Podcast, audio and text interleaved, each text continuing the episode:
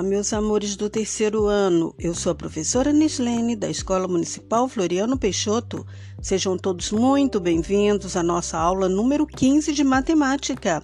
Sentem-se, acomodem-se, fiquem à vontade. Pegue o seu caderno, lápis, borracha e um livro de matemática, que chegou a hora de aprender e nos divertir muito juntinhos. Para começar, vamos corrigindo a tarefinha de casa. Foi Alice encheu 30 balões e estouraram 13 balões. Qual operação matemática que fazemos? A de subtração. 30 menos 13 é igual a 17. O assunto da nossa aula de hoje é diferentes estratégias para o cálculo de adição. Vocês acham que existe apenas uma forma de realizar cálculos? Quem disse não, acertou. Vamos agora aprender algumas estratégias que podemos utilizar para resolver uma operação matemática diferente do convencional, que é um número embaixo do outro. Vocês já viram alguma delas? Já vimos uma que é a reta numérica. Vocês vão pensando em algumas estratégias que vocês utilizam para efetuar cálculos, ok? Agora, Pense na seguinte situação: José e Ricardo fazem parte de um time de basquete. Em um jogo, José marcou 35 pontos e Ricardo 28 pontos. Quantos pontos os dois marcaram juntos? O que devemos fazer para descobrir quantos pontos os jogadores fizeram neste jogo? De quantas maneiras seria possível realizar o cálculo dessa operação sem que seja utilizado o meio convencional? Qual é a operação que deve ser realizada? Para realizar o cálculo dessa operação, utilizamos a adição, a soma.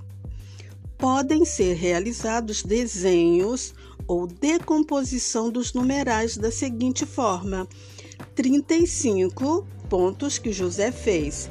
Então, 30 mais 5 e 28 que Ricardo fez, também podemos utilizar o 20 mais 8.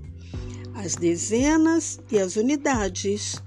30 mais 20 mais 5 mais 8, 30 mais 20, 50. 5 mais 8, 13. Agora, 50 mais 13 é igual a 63. Podemos é, decompor os números em dezenas e em unidades. Depois realizamos a adição das dezenas e depois a adição das unidades. Nesse caso, a estratégia utilizada foi decompor os numerais em grupos de 10 e realizar os cálculos por partes. Mas há outra forma de decomposição que pode nos ajudar a realizar cálculos. Vamos ver? 35 também é igual a 10 mais 10 mais 10 mais 5. E 28 também é igual a 10 mais 10 mais 8. 10 mais 10 mais 10 mais 10 mais 10 é igual a 50. 8 mais 5 é igual a 13. 50 mais 13 é igual a 63. Perceberam que a gente soma as dezenas, decompusemos o número 35 em dezenas e depois em unidade. Somamos as dezenas, depois as unidades e somamos as dezenas e as unidades juntas. 50 mais 13 igual a 63. Para registrar e a realização de cálculos de adição, ainda é possível utilizar esquemas e desenhos, além do algoritmo convencional. Nessa aula, você aprendeu que desenhos, esquemas, decomposição e reagrupamentos dos numerais podem ajudá-lo a realizar diferentes cálculos e compreender melhor as operações. Agora, nossa tarefinha de casa. Então, agora vocês usem a sua estratégia ou utilize alguma dessas para resolver este probleminha. Paulo e Marcelo fazem coleção de figurinhas. Paulo possuía 24 figurinhas e Marcelo 19. No seu aniversário, os meninos ganharam 15 figurinhas cada um. Quantas figurinhas cada um possui agora? E quantas ao todo? Se não entenderam, coloque um X colorido no assunto de hoje para perguntar à professora quando retornarmos às aulas. Até a próxima aula. Beijo, beijo, beijo.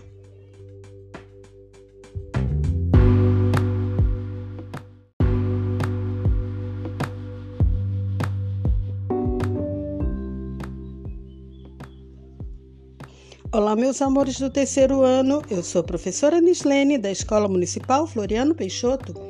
Sejam todos muito bem-vindos à nossa aula número 16 de matemática. Sentem-se, acomodem-se, fiquem à vontade, pegue o seu caderno, lápis, borracha e um livro de matemática, que chegou a hora de aprender e nos divertir muito juntinhos, corrigindo a tarefinha de casa. A tarefinha de casa foi para vocês ver quantas figurinhas Paulo recebeu, quantas figurinhas Marcelo e quantas figurinhas os dois têm juntos. Paulo tinha 24 figurinhas e ganhou mais 15. Marcelo, 19 figurinhas e recebeu mais 15. Então, usando a estratégia da decomposição, vamos saber quantas figurinhas Paulo tem. 24 é igual a 20 mais 4, duas dezenas e 4 unidades. 15, uma dezena mais 5 unidades, que é 10 mais 5. Somando as dezenas, duas dezenas mais uma dezena, dá três dezenas, que são 30, mais 4 unidades, mais 5 unidades, 9 unidades. 3 dezenas mais 9 unidades é igual a 39. Então, Paulo tem 39 figurinhas. Marcelo, 19, que é uma dezena mais 9 unidades. 15, uma dezena mais 5 unidades. Uma dezena mais uma dezena, duas dezenas, que são 20. Mais 9 unidades mais 5 unidades é igual a 14. Duas dezenas mais uma dezena mais quatro unidades vai dar 34.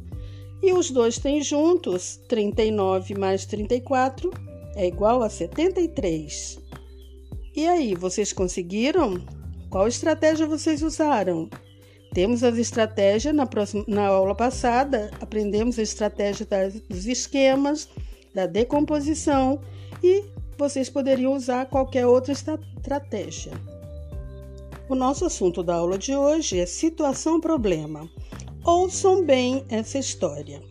Um dia, um homem fez uma inusitada proposta a um jovem: Você quer comprar de graça um sapato? Comprar de graça? Como é isso possível? O jovem aceitou imediatamente, embora desconfiasse que houvesse algum rolo. As condições eram: primeiro, comprar um selinho do homem que custava três reais, juntar mais 27 reais e o selinho e levar a uma loja. E receber, receberia um par de sapatos no valor de 30 reais. E mais 10 selinhos no valor de 3 reais cada. Bastaria então o jovem vender os 10 selinhos que seria devolvido a ele os três reais iniciais da compra do selinho que ele havia comprado no início e mais os 27 reais que ele juntou para levar o sapato. O sapato, expostas as condições, o jovem aceitou o desafio. Deu os três reais ao homem para o início do processo, juntou mais 27 reais e foi à loja. Efetivamente retirou um par de sapato de valor de mercado de cerca de 30 reais e ganhou os 10 selinhos que iria restituir, devolver a ele tudo que ele investira, tudo que ele gastou no sapato. Saiu então a vender os 10 selinhos. No final, fez o balanço.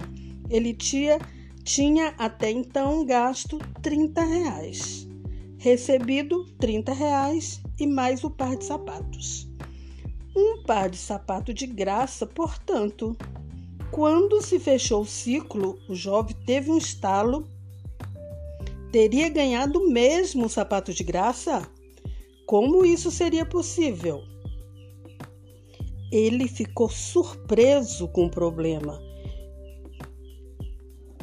Ouçam novamente a história e me respondam. Como tarefinha de casa, vocês vão me responder. Eram gratuito mesmo sapatos? O que vocês acham? Deixe a sua explicação para o problema. Na próxima aula, vamos ver a tarefinha de casa. Se não entenderam, coloque um X colorido no assunto para perguntar à professora quando retornarmos às aulas. Até a próxima aula. Beijo, beijo, beijo.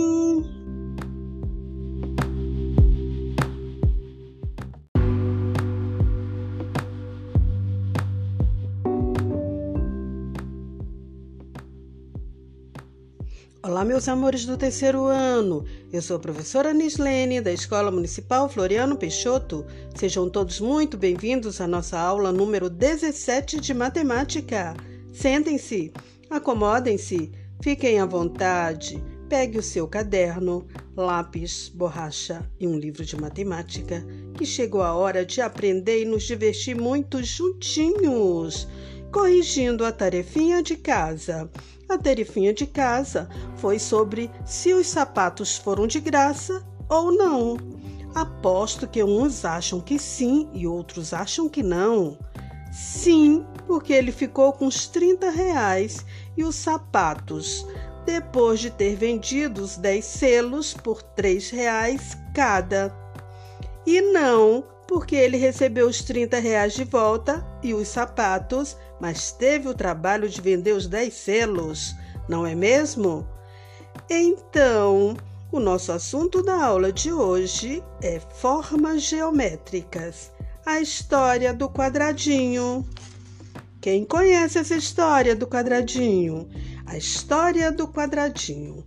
Era uma vez uma família de quadrados: o papai quadrado, a mamãe quadrado e o filhinho quadradinho, que vivia em uma cidade de quadrados. O sol era quadrado, as nuvens eram quadradas, os prédios todos quadrados, as casas quadradas. Nas férias, resolveram viajar para uma cidade onde havia um parque. Nesse parque haviam balanços, escorregadores, todos e todos os brinquedos de um parque. Quadradinho nunca tinha visto aquelas formas e as achou muito esquisitas. Havia triângulos, retângulos e círculos, todos diferentes do quadrado. E muitas famílias diferentes também estavam no parque. Tinha mamãe triângulo, papai triângulo e filhinho triângulo. Tinha papai retângulo, mamãe retângulo e filhinho retângulo. Tinha mamãe círculo, papai círculo e filhinha círculo. Dona Quadrado queria que o filho se enturmasse, então perguntou: Você não quer brincar, filho? Quero sim, mamãe, mas é que eles são tão diferentes, disse o quadradinho. O triângulo é diferente do retângulo, que é diferente do círculo, que é diferente do quadrado. Dona Quadrada logo entendeu tudo. Sabe, filho, nós pertencemos à família dos quadrados, mas existem outras famílias que também são muito importantes para o mundo, como o cubo, o retângulo, o círculo, o triângulo. Por exemplo, a família dos triângulos. Se ela não existissem, tantas coisas como a vela do barco, o telhado da casa, as setas, a casa do índio também não existiriam. Já a família do círculo nos trouxe as rodas, o relógio, as moedas, o sol e um brinquedo chamado bola. A família do retângulo contribui para muitas coisas também. O prédio, a piscina, a lousa da escola, o tapete e até o dinheiro. O quadradinho prestou bastante atenção.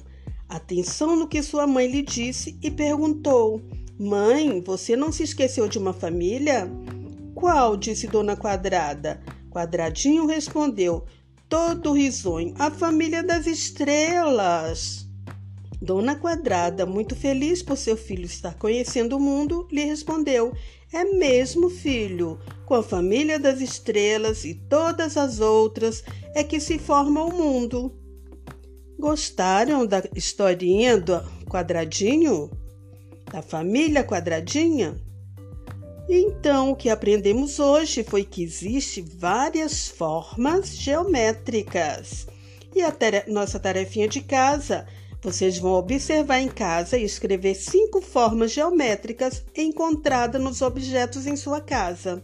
Se não entenderam, coloque um X colorido no assunto para perguntar à professora quando retornarmos às aulas. Até a próxima aula. Beijo, beijo, beijo.